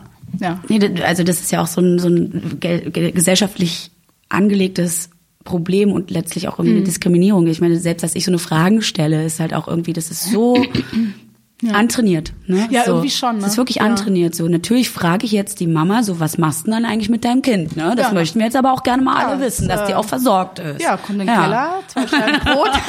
genau. Ähm, ja, ich finde das, ich kann es kann es nachvollziehen, dass du auch dich quasi echauffierst, dass man das Männer nicht fragt, weil ich das auch ätzend finde. Ja. So, man ist halt so als Frau dann als Muttertier abgestempelt, es gehört sich dann einfach so, ne? Alles Ja. andere geht halt nicht. Ja. Vielleicht ändert sich das ja doch nochmal irgendwann. Ja, auf jeden Fall. Ich meine, es gibt ja jetzt mittlerweile mehr Frauen so in der Szene, ne? Und ich krieg das auch immer von vielen mit, Mhm. die jetzt so ein bisschen jünger sind und die mich dann halt auch so nach Tipps fragen, so ja, wie machst du denn das? Und eigentlich hätte ich auch gern ein Kind, aber ich habe natürlich Schiss, wenn, also wenn man dann natürlich gerade so dabei ist, so ein bisschen bekannter zu werden und es so ein bisschen Zug hat irgendwie, Mhm. dann haben viele natürlich Schiss dann erstmal, also weil du fällst auf jeden Fall ein Jahr aus. Ja, ne? ja. Klar, am Anfang kannst du noch reisen, aber dann später, im fünfter, sechster Monat oder so, ist eigentlich jetzt eher nicht mehr so Genau, gut. das wäre jetzt wirklich doch so eine Frage, wie lange man so in der Schwangerschaft wohl noch spielen kann. Also Ja. generell, also Ja. ist das dann schädlich fürs Kind, wenn es so laut im Club wummert? Ja, also ich glaube, meine Frauenärztin, ich habe die das auch gefragt und die meinte halt auch so, du ganz ehrlich, ähm, solange es dir gut geht, Mhm. ist es okay. Klar, man soll halt natürlich gucken, dass es jetzt auch nicht so ultra laut ist oder lässt so. du mal die Schnäpse weg? die Sch- Schnaps sollte auch nicht unbedingt sein, ne? Und genau. Aber äh, ich habe dann aber auch so, ich glaube bis zum zum fünften Monat ging's. Also ich hatte dann jetzt auch nicht so viel Bauch oder so, aber ich habe dann schon gemerkt, dass ich halt auch selber müde bin Ja. und das und da fängt auch das Kind dann an so ein bisschen zu treten und so. Ne? Und da habe ich schon gemerkt, okay, die kickt mich jetzt oder hat die jetzt echt keinen Bock mehr drauf. Und dann habe ich da noch aufgehört, ne? Und wie gesagt, als er dann drei Monate war, habe ich dann auch das erste Mal wieder gespielt. Ist es denn manchmal auch so, weil du sagst, ja klar, du kommst äh, nachts irgendwie sonntags schwer zurück, Mhm. stehst aber um sechs montags auf der Matte, ist sie dann manchmal auch so, sagt, sagt so, ey Mama, schlaf dich jetzt mal aus. Leider nicht. Ich sehe dich dann später, schlaf dich aus, macht's nicht, okay? Ja, nee, nee, da, da brauchen wir, glaube ich, noch zwei Jahre Training oder so, ja. Nee, aber gestern Abend bin ich halt auch zurückgekommen und es war, es ging, ich glaube 19 Uhr war ich zu Hause und wir wollten eigentlich, also sonntags ist immer so ein bisschen das Ritual, wir gehen dann immer Schnitzel essen. Ähm, Sie, sie, sie mag das halt ganz gerne dann irgendwie oder halt auch nicht immer, wenn es halt mal passt und dann äh, habe ich gemeint, ich leg mich mal kurz zehn Minuten hin und bin natürlich voll eingepennt und da hat sie auch gemeint, so du, nee, ich, äh, so Per kann mir was machen, das ist gar kein Problem und wir gehen dann aber später, jetzt halt heute noch, Okay. genau, ist ein bisschen verschoben. Also es verschlägt sie dann auch schon Ja, und so, ja. Nice. Ähm, du hast ja vier Jahre lang im Watergate eine Residency gehabt, wöchentlich. Genau, nicht wöchentlich, Nee? Ah, aber okay. einmal im Monat habe ich Ah, auf jeden Fall gespielt. Genau. Aber das ist ja auch, da kann man natürlich planen, ne, wenn man weiß, Ja. man ist dann und dann weg. Aber das finde ich auch, also beeindruckend. Mitten in der Woche war das auch, ne? Das war, genau, meistens war es mittwochs, ja, weil es so musikalisch dann auch besser Ja. gepasst hat, ja. Ja. Und das hast du dann mit ihr dann auch irgendwie hinbekommen, weil du dann Hilfe vom Au pair hattest. Ja, auf jeden Fall. Also ich habe dann meistens äh, auch am Ende gespielt und es ging ja dann meistens bis neun oder zehn. Dann ging natürlich die Schule schon los. Ähm, ja, aber das war dann echt ganz entspannt. Also man plant dann natürlich auch, ne, so Per darf ja auch nur eine gewisse Anzahl an Stunden halt Ja. arbeiten. Ich glaube, dann ein Wochenende im Monat sollte nach Möglichkeit immer frei sein. Aber ja, wir klären das halt dann immer auch unter uns, dass ich halt ähm, halt die Kleine dann auch mal mitnehme oder ähm, ja oder jetzt zum Beispiel dieses Wochenende habe ich auch mal frei oder so und dann passt es auch, glaube ich, ganz gut. So ist ja. Und so eine immer wiederkehrende Nacht quasi wie im Watergate, also jetzt mal weg vom Familienleben hin zum Clubleben und Menschen. Ja. Ist das nicht irgendwie auch langweilig oder also was was ist daran so spannend, wirklich sowas zu machen? Weil man hat ja schon immer wiederkehrende Gäste, es ist immer ein ähnliches Musikkonzept, es ist immer derselbe Club offensichtlich. Oh Gott, ja. so. Und die gleichen Drinks. Furchtbar. Ja, furchtbar. Nee, das ist schon ganz spannend. Also ich hatte eigentlich immer irgendwie eine Residency und das ist schon schön, wenn man sich sowas aufbaut und vor allem musikalisch ist es cool, weil man hat dann so Platten, die man, da, da merkt man halt auch so eine Entwicklung über so drei, vier Abende hinweg. Also am Anfang spielt man die und man merkt so, naja, so ein paar Leute wippen halt beim Fuß, dann beim zweiten Mal spielt man die Platte dann, also irgendwie drei Wochen später oder so und dann so, dann so, hey, cool, geiler Track, was ist das? Und dann kommen schon so die ersten Anfragen und so beim dritten Mal ist es dann schon so voll der Hit oder so, Ja, wo man geil. denkt so, ach cool, ja genau, äh, wo sich dann auch so was ein bisschen entwickelt und ich bin ja eh so ein, ähm, ich quatsch halt auch gern mit Leuten, weißt du, und dann hat man schon gemerkt, dass da auch immer so ein paar Fans sind, so ein paar Hardcore-Fans, die waren halt auch immer da und so und die haben sich dann auch schon darauf gefreut und ich meine, gerade so den Sound, den ich spiele, gibt's jetzt auch nicht so oft äh, in Berlin, das ist ja eher so ein bisschen oldschool, hausiges Mhm, Zeug und das war dann schon irgendwie auch ein bisschen was Besonderes, ne, und äh, auch so die Gäste, die man hatte, die haben dann vielleicht auch nicht immer hier gespielt und so, das war schon auf jeden Fall ganz schön. Ja. Ja, also langweilig fand ich es nicht, ne. Jetzt haben wir aus deinem Leben schon Mutterdasein Ja. und vor allem DJ-Dasein abgehakt. Okay, dass du halt noch Informatik zu Ende studiert hast und so. Ne? Ähm, kommen wir doch mal zu den anderen Sachen, dass man halt wirklich merkt, was du für eine One-Woman-Show bist. Du betreibst Elevate in Friedrichshain. Genau. Einen Plattenladen. Genau. Kleiner Plattenladen in der Nähe der Warschauer Brücke und unweit des Berghains. Ne? Genau. so. Auf der Einflugschneise. Irgendwie so genau. dazwischen. Ja. ähm, warum mu- muss es auch noch ein Plattenladen sein, neben all den anderen Dingen, die du machst? Das war jetzt wirklich aus Versehen. Ja klar, nee. nee, das hat, das hat sich echt ergeben. Also ich habe ja dann das Label gegründet mit ein paar Freunden von mir. Also das war halt dann beste Modus. Dann kurze Zeit später kam halt Unison Wax. Das war dann ein Label äh, quasi nur für Diego Krause, weil er halt so viel produziert hat. Dann haben wir wahnsinnig viele Tracks von sehr talentierten Freunden bekommen. Haben gedacht, komm, das passt jetzt nicht bei uns. Machen wir das Sublabel Beste Freunde. Hat sich dann natürlich angepasst, äh, Quatsch, angeboten vom Namen her. Dann ähm, habe ich noch ein anderes Label gemacht mit Freunden zusammen, das hieß äh, We Are House. Und dann hatten wir also schon mal vier Labels und dann so die ganzen Homies, die so äh, mit uns abhingen, die hatten dann auch Labels irgendwann, ne? Und habe ich dann auch gedacht, so ist ja eigentlich Quatsch, dass man immer so alleine da kämpft, ne? Und alleine macht und tut.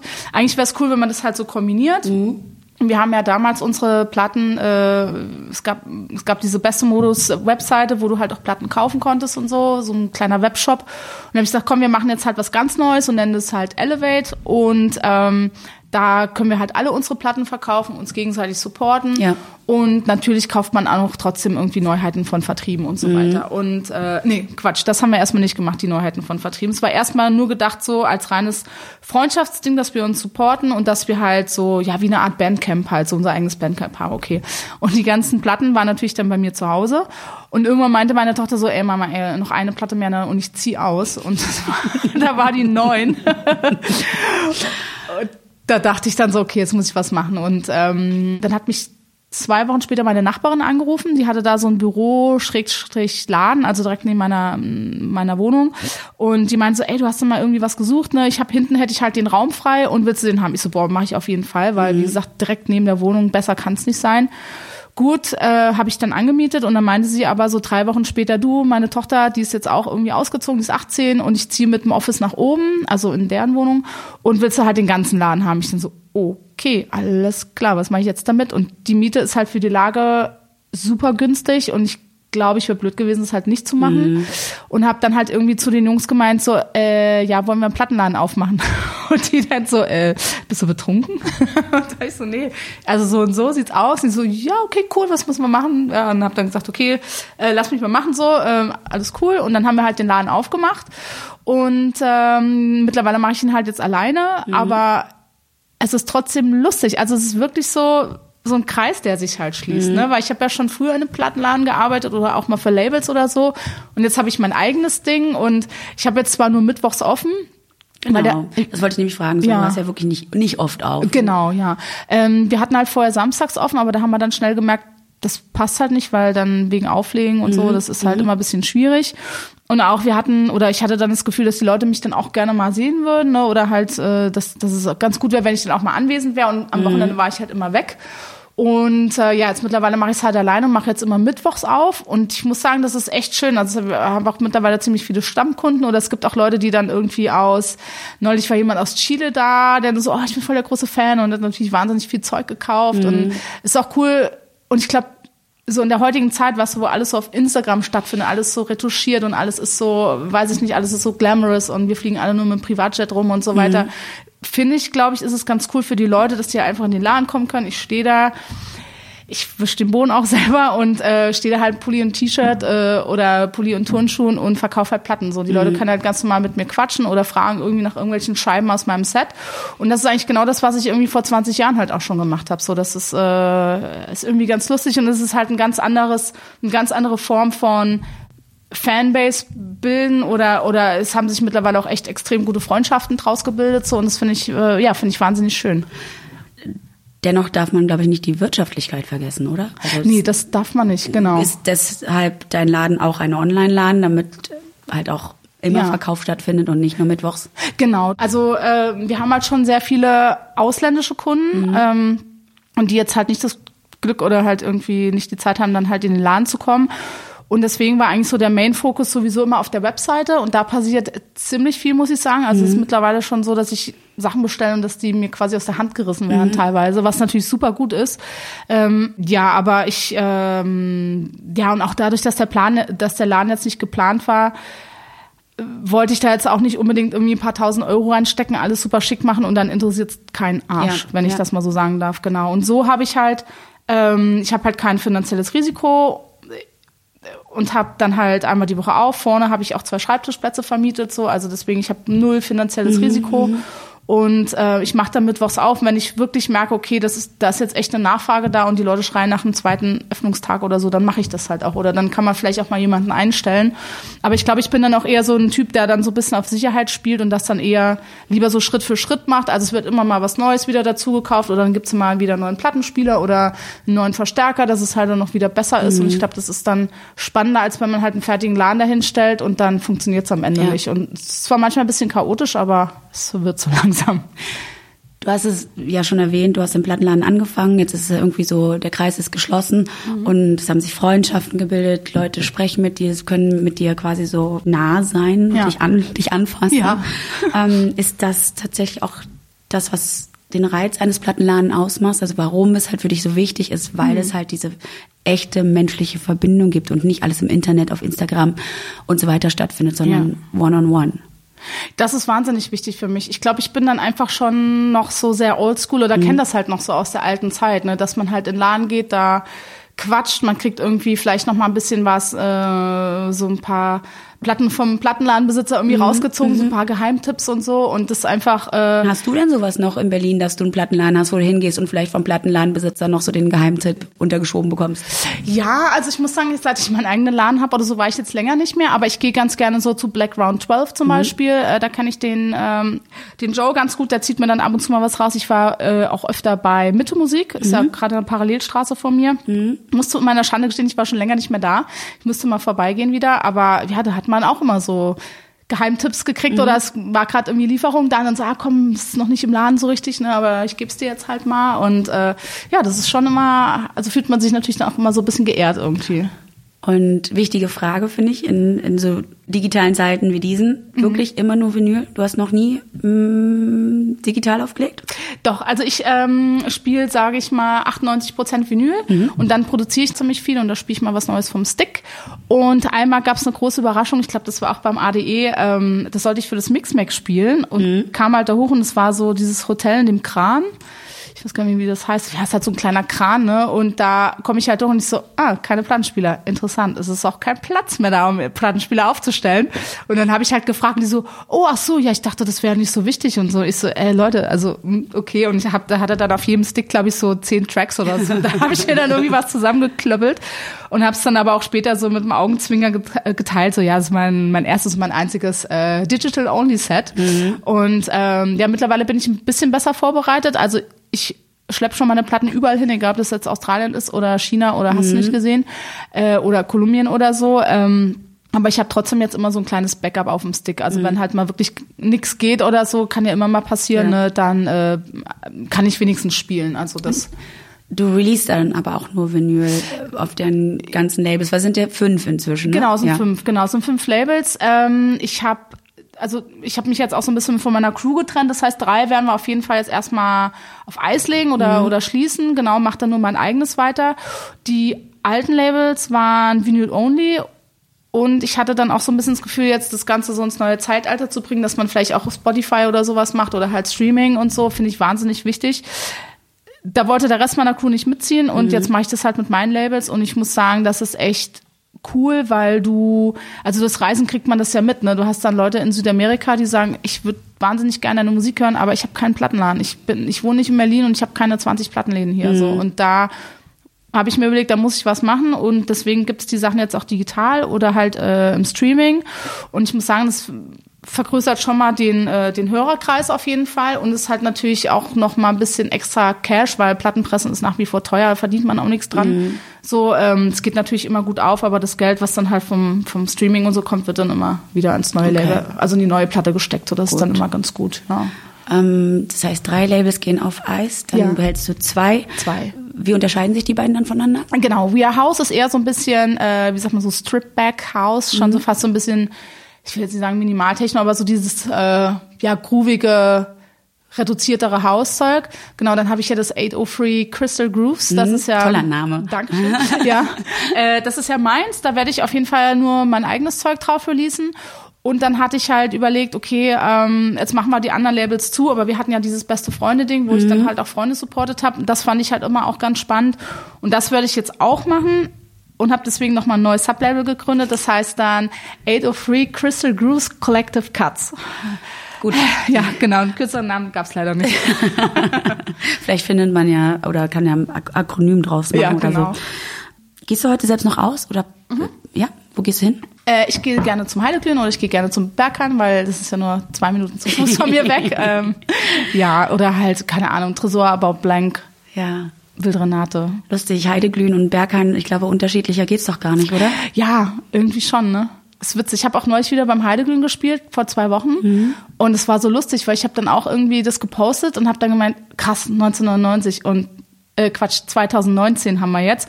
Und 1999 habe ich, glaube ich, das erste Mal mit Woody zusammengespielt. Mhm. Ist auch so 20 Jahre irgendwie. Ist mhm. krass. Wir leben beide noch, uns geht's gut irgendwie, wir machen immer noch Mucke. Ja. Ist cool. Soll auch so bleiben, ja, bitte. auf jeden Fall. Achtet auf euch, ja. ja. Ähm, und ist es dann auch okay für dich, dass du dann keine Matratzen mehr als äh, Schalldämpfung in den Club hast, sondern dass alles ganz schön durchgebisnet ist? Ja, da habe ich auch neulich drüber nachgedacht. Ne? Ich habe ja vorhin erzählt, ich habe da die Geschichte auch für jemanden aufgeschrieben und da habe ich dann wieder daran gedacht und dachte, war schon ganz schön chaotisch irgendwie, ne? Aber irgendwie war es auch cool, weil da sind halt immer lustige Sachen irgendwie mhm. entstanden. Und ich meine, klar, jetzt habe ich meine Bookerin und jetzt ist alles so ähm, natürlich ein bisschen mehr Kohle halt auch und Flug gebucht und dann Hotel und hast du noch äh, dies und das und man hat dann auch so ein bisschen so ein Team hinter sich. Ja, es ist schon alles sehr durch gebucht oder es ist halt sehr krasses Business irgendwie geworden.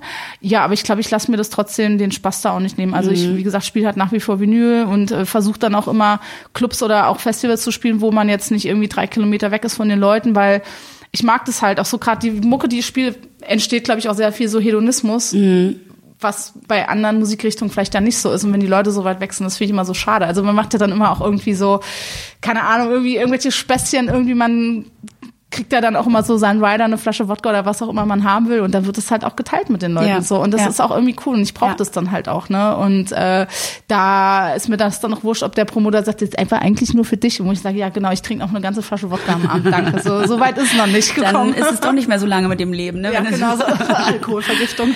ähm, durchgebisnet und Social Media, ist das eine wichtige Komponente? Ich weiß, du machst Social Media. Ja. Meinst du, es ginge ohne oder ist das einfach, mhm. es ist einfach, es muss einfach sein, weil ja, ich habe es auch überlegt. Also ich habe mir sehr lange davor gesträubt, irgendwie Instagram zu haben, mhm. weil ich dachte so, boah, ich habe Soundcloud irgendwie, ich habe Facebook, ja, das reicht ja irgendwie. Man will den Leuten ja auch nicht auf den Sack gehen und ähm, habe dann aber das Instagram, glaube ich, auch vor zwei Jahren oder so angelegt irgendwie und fand es dann aber auch spannend spannender, weil irgendwie du kannst, glaube ich, auch nicht so viel Text verfassen wie jetzt bei Facebook oder mhm. so. Und das fand ich dann auch ein bisschen einfacher. Und äh, ich versuche das aber schon sehr musikspezifisch halt zu halten, irgendwie und auch mal einen Spaß zu machen und so, ne? Und ähm, ich weiß nicht, ob du das kennst, es gibt ja so eine Gruppe, die heißt The Worst Techno Memes Ever. Natürlich, love it. Und wer ist Moderator dieser wunderbaren Gruppe? Also das war auch. Echt? Ja. Oh, das war so cool, ja. Ja. also ich bin letzt, letztens erst eingetreten. Ja. Ich feiere es halt das so ist mega, hart. oder? Ja. Aber das, Wirklich. Das ist so lustig. Ich bin, glaube ich, seit zwei Jahren oder so da und habe dann natürlich auch so das ein oder andere Meme gepostet. Nein, auf jeden Fall komme ich halt morgens runter und genau, wollte mich mit einem Freund von mir treffen, äh, mein neues Studio irgendwie fertig machen und guck so kurz mein Facebook und da stand dann so, ähm, also der Besitzer von der Gruppe has invited you to become a, uh, moder a mod, a moder moderator from, this, from the Worst Techno Memes Ever Group. Und ich dann so, oh my God, da hab ich mich sehr voll gefreut. Und so der Kumpel von mir meinte da so, oh mein Gott, was ist passiert, du hast einen geilen Gig, du spielst in der Panorama bei diesen, was ist so, nein, es ist viel besser. Und er so, was kann er noch besser, ich bin ein Moderator. Und dann er so, komm, erstmal das Champagner holen. Und dann war uns so ein kleines ja. Pikolöchen irgendwie ich geholt. Ich empfehle wirklich allen Hörerinnen, falls ihr nicht schon Mitglied seid, das ist einfach wirklich the worst Techno-Memes ever. Sind sie tatsächlich auch gerade ja. gerade ist Techno-Dust hoch, hoch im Kurs. Ja, ne? genau. Es gibt ja immer so Partien, so Techno-Dust oder ähm, Guckt's euch an, es ist wirklich the worst Techno-Memes genau. ever. Wie sieht denn für dich eigentlich ein gelungener Abend aus? Jetzt müssen wir mal hier wieder die Kurve kriegen. Genau. ähm, wenn ich jetzt auflege oder nicht auflege oder generell? Was, ja, was macht so einen guten Clubabend Oh, aus? ja, genau, doch, ich weiß. Das war, ist ja gerade erst passiert vor zwei Wochen. Ähm, genau, ich habe beim Heideglühen gespielt Mhm. und ich habe mich wahnsinnig drauf gefreut, weil erster Gig seit langem mal wieder in Berlin. Ähm, und ich sollte, glaube ich, um 6 Uhr morgens oder so spielen. Ne? Und ich habe dann auch irgendwie, ein Freund von mir hat den Anfang auch gemacht und ich so, ach, ich gehe da schon mal hin um 1 Uhr, alles klar. Weil ich wollte einfach mal wieder so mich mit Freunden treffen, bin auch mit Freunden dahin und mal einfach wieder Spaß, einfach mal wieder auch was trinken oder so. Und ähm, genau, das habe ich dann auch gemacht. Also ich bin dahin, habe irgendwie was getrunken, Freunde getroffen, gequatscht, gelacht und äh, irgendwann hatte ich dann auch so ein bisschen einen Tee und dann musste ich halt auflegen und ich glaube, das war echt cool. Also ich glaube, ja, ich weiß nicht, ich habe danach ja ziemlich viele Komplimente bekommen. Ich hoffe, das klingt jetzt nicht arrogant. Ähm, und es hat einfach, es hat einfach Spaß gemacht. Und warum war das so? Weil ich war zu Hause, ich habe irgendwie Freunde von mir getroffen, die ich halt schon länger kenne, die, also man inter, interagiert ja ganz anders mit Leuten, die man halt schon länger kennt, als jetzt mit irgendwie neuen Leuten oder so. Man hat irgendwie was getrunken, man kannte die Leute da im Club und die Anlage ist irgendwie gut und ähm, ja, es war schön. Ich wusste halt auch, dass sich da auch einige andere Leute drauf gefreut haben, dass ich da mal wieder spiele und äh, das war echt schön und ich habe dann irgendwie drei Stunden gespielt. Also ich mag es natürlich auch gerne, wenn man halt eine lange äh, Spielzeit hat. Und da kann man halt auch wirklich so ein bisschen was aufbauen und muss dann nicht nur eine Stunde Shepard Techno irgendwie durchspielen oder halt, ja, mache ich ja eh nicht, aber halt muss da nicht eine Stunde so auf die zwölf, sondern kann halt richtig irgendwie so ähm, schön was aufbauen. Und es war echt ein wahnsinnig schöner Abend und ich glaube, ich war dann auch so bis 13 Uhr oder so da, bis ich dann gemerkt habe, so, oh, ich muss ja nach Hause, ich muss ja da noch irgendwo, ich habe, glaube ich, noch in Genf gespielt am nächsten Tag. Das war dann auf jeden Fall eine kurze Nacht, aber das war es auf jeden Fall wert. Ja. Also es hat Spaß gemacht. Ja. Also erstens hört sich das nicht arrogant an, wenn du sagst, du hast viele Komplimente bekommen. Ich finde, man kann auch zu seinem Können stehen und wenn andere das anerkennen, dann ist das halt so. Danke. Das machen wir Frauen nämlich auch gerne. Ne? Einfach so, Uns klein machen. Ne? ja genau, Ja, stimmt. Ne? Bloß nicht so auf die Hose, aber nee, scheiß drauf. Ja. Weißt du, dann spielst du geil halt war, gut. dann ja, halt dann ist, geil. Genau, dann ist es halt einfach geil. Und Ja. zweitens, die letzte Frage. Hast du dir für 2020 was vorgenommen? Irgendwas Neues, was du noch nicht machst, was du noch in deine Liste der vielen Dinge so hinzuaddieren kannst? Also meine äh, meine Wunschliste wird tatsächlich immer kleiner jetzt, da ich ja den Essential Mix irgendwie gemacht habe. Ähm, ich habe da auch jetzt mal drauf geguckt. Ich bin gerade dabei, ein Album zu produzieren. Habe ich mich auch noch nicht gemacht. Das kommt nächstes Jahr raus. Und da gibt's eine Albumtour dazu. Was mache ich denn sonst noch Neues? Ich hatte echt überlegt, ähm, so ein bisschen mal ähm, musikmäßig so ein bisschen ähm, oder vielleicht vom Plattenladen her so eine Art Distribution irgendwie zu machen für meine eigenen Sachen. Hab dann aber festgestellt, oh nee, das, das ist mir alles viel zu anstrengend. also ich habe, das wäre so das letzte Glied, was wahrscheinlich noch fehlt. Ansonsten habe ich alles gemacht. Ich habe jetzt ja auch ähm, neues Studio auch, ne, mit dem alten ich ja leider weggentrifiziert worden. Das ist jetzt auch fertig und ist äh, irgendwie ein echtes, wie sagt man, so ein Spaceship. Und da muss ich jetzt erstmal mit klarkommen. Es gibt einige neue Geräte, die ich noch nicht so gut kenne. Das steht auf jeden Fall für 2020 an. Genau, dass ich auf jeden Fall so ein Crack werde auf allen meinen Geräten, Mhm. wird wahrscheinlich 2020 auch nicht ganz äh, funktionieren, aber dass das Album rauskommt und dann ja einfach irgendwie fleißig sein die ganze Zeit. Ne? Also ja. Cindy bleibt nicht stehen, geht immer weiter. Sehr gut. Vielen Dank für deine Zeit. ja, danke dir für die Liebe Einladung. Grüße auch an deine Tochter, die Ja, quasi ohne dich auskommen musste in den letzten anderthalb Stunden oder so. Genau. Ähm, ich freue mich, freue mich sehr, dass du da warst. Ja, danke. Vielen Dank für die Einladung. Das war also Cindy, eine tolle Frau, die lieber gern alles allein in die Hand nimmt, damit man ihr es einfach nicht mehr wegnehmen kann. Gutes Konzept, wie ich finde. Schön, dass ihr dabei wart. Wenn ihr Gästewünsche habt, schreibt einfach mal eine PN bei Instagram oder ihr hinterlasst einen Kommentar, zum Beispiel bei Apple. Wir hören uns dann ganz bald wieder und bis dahin, wir sehen uns im Club.